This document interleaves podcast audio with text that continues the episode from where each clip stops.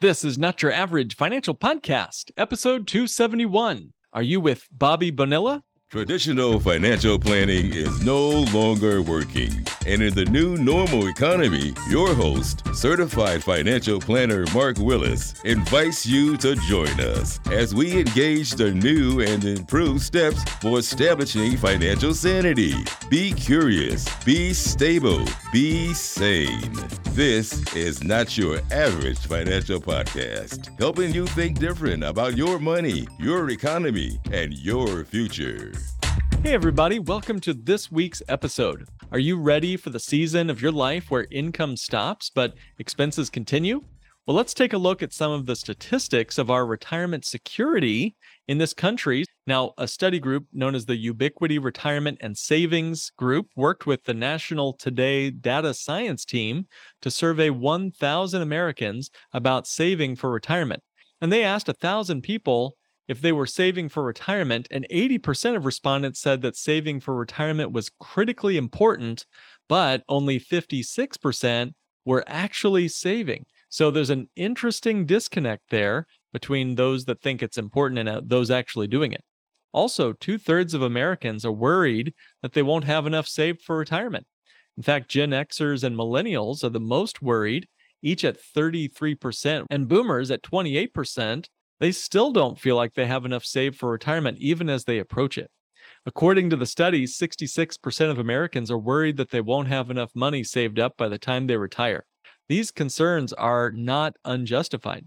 One in three Americans currently have less than $5,000 saved, which is an amount that would last maybe a month, two months at most, depending on your location.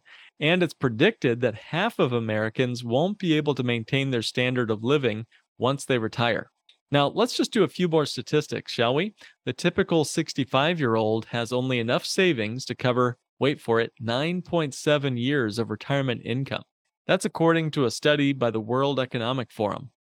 Now, what if you're one of the lucky people that lives longer than 9.7 retired years and you outlive your money by, let's say, 20 years, 25 years or more? Also, that study, by the way, was done before we entered the bear market of 2022, where Wall Street is off now 18% off of its highs, which makes that statistic even scarier. Now, the typical household nearing retirement only has an average of $135,000 in their combined retirement accounts. Realize that's enough money basically to have uh, only 600 bucks a month of income. That's according to the Federal Reserve study of consumer finances.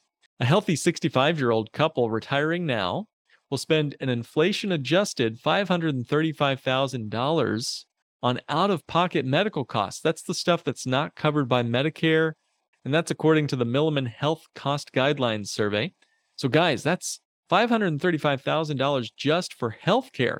And that's four times more than the total amount saved for all expenses in retirement.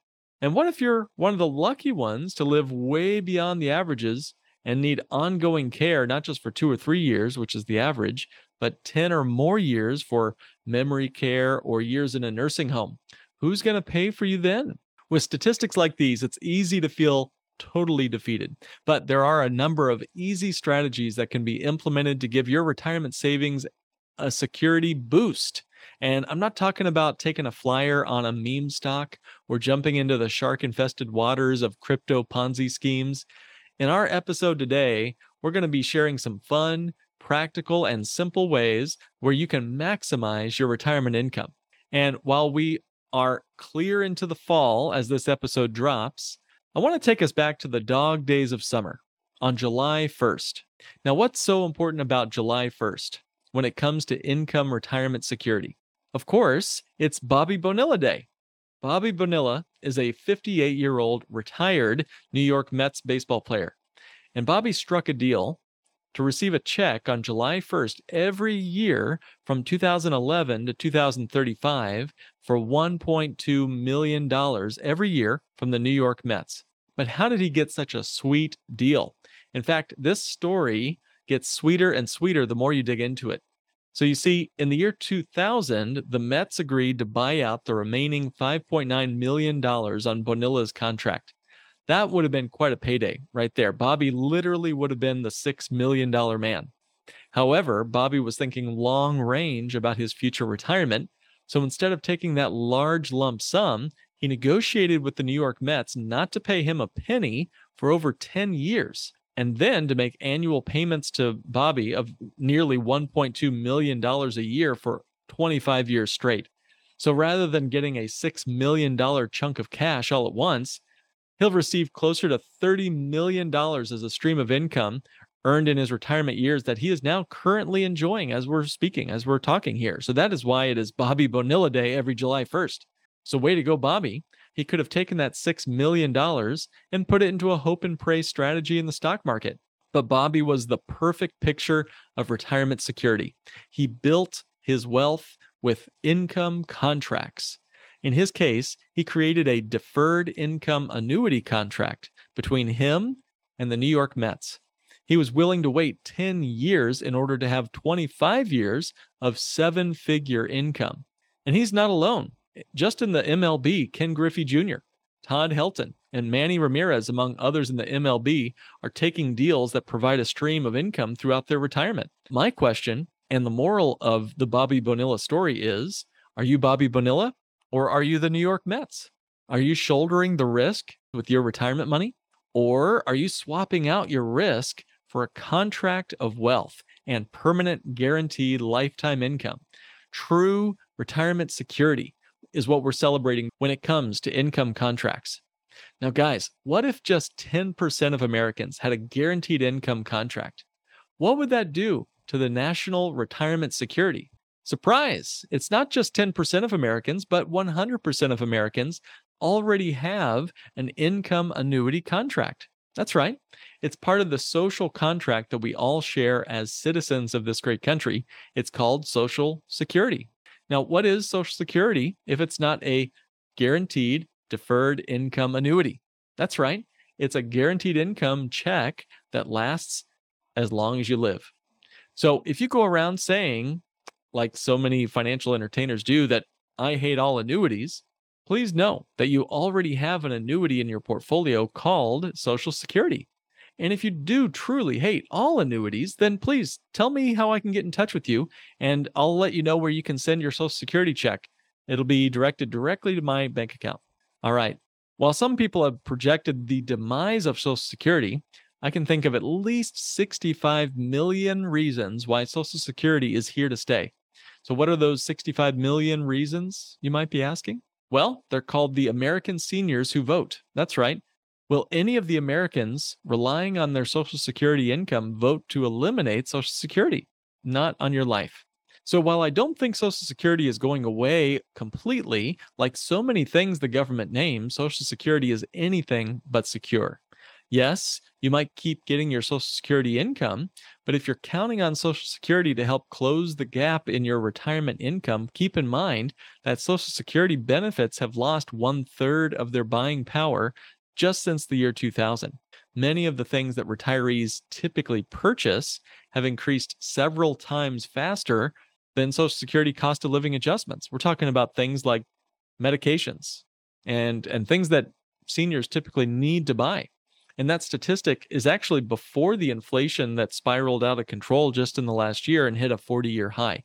So, if Social Security won't be enough to cover your living expenses in an ever more expensive future, maybe we should all try maybe negotiating with the New York Mets, possibly for our retirement savings.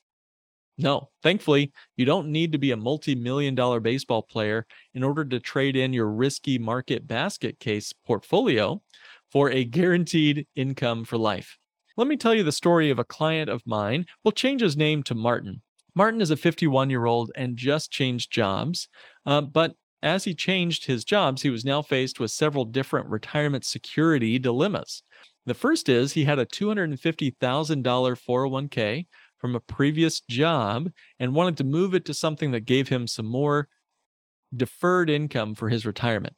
He and his wife wanted to make sure that the money did not run out before they passed away. The second problem is that he only had started saving for retirement a few years ago. So he was really crunched for time now that he's in his early 50s. And the market has been rough on his account balance lately. So even so, he's been aggressively saving, putting the most he could into his 401k and IRA each year. and that's almost 30 grand a year. Now, due to the market's wild swings, he was he was definitely not thrilled with the idea of continuing to pump more money into those IRA 401k vehicles, and he didn't like the idea of being taxed in the future. His future retirement, he believed taxes would be likely going up over his lifetime. After we conducted a full financial review and we got to go over his goals and concerns, we put together a series of steps that would help give him a significant increase in his retirement security. Martin wanted some more retirement security and he didn't feel like his 401k or IRA would really do the job. So we put together a two step solution to maximize his retirement income. And if you want to hear more about the income maximization strategy here, go back and listen to episode 83, aptly titled How to Maximize Your Retirement Income. So his first step in his two step process was to one, get a guaranteed lifetime income by doing a tax free rollover of his 401k into an IRA annuity. Setting up the annuity was easy enough. My staff filled out the paperwork for him, and the transfer was complete within about two or three weeks. So, right there, no more market risk.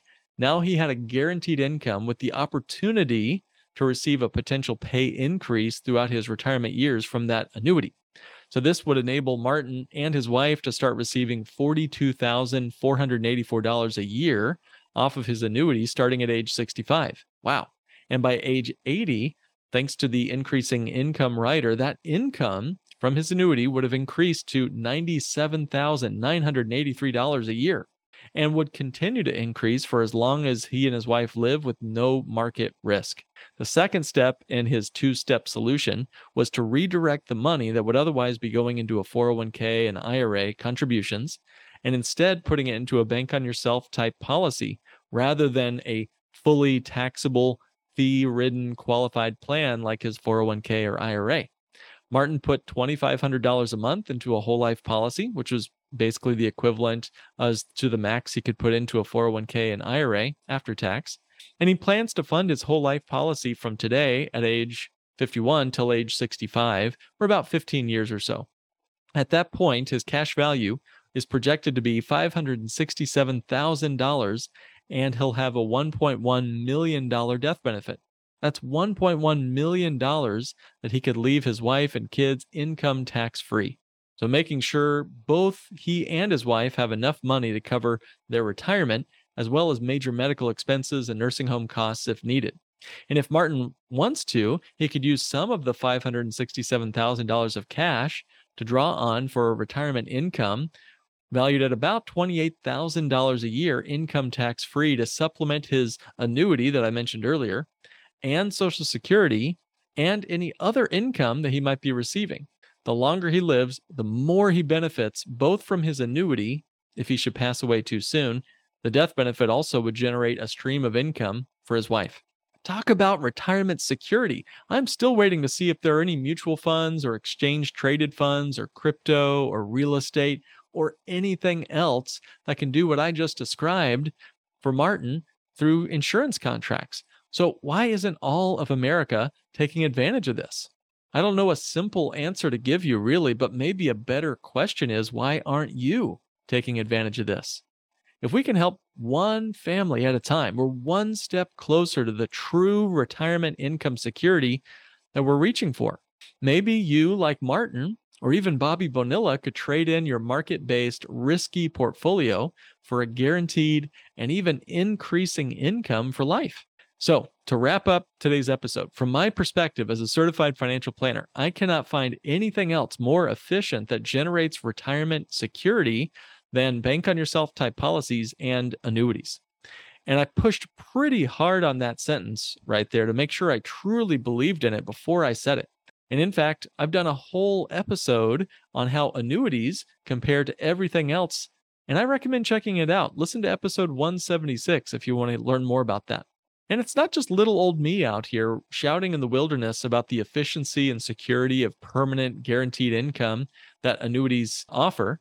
In fact, as the Employee Benefit Research Institute says, the only true form of retirement income security is a check, an income check that does not stop until one dies. End quote.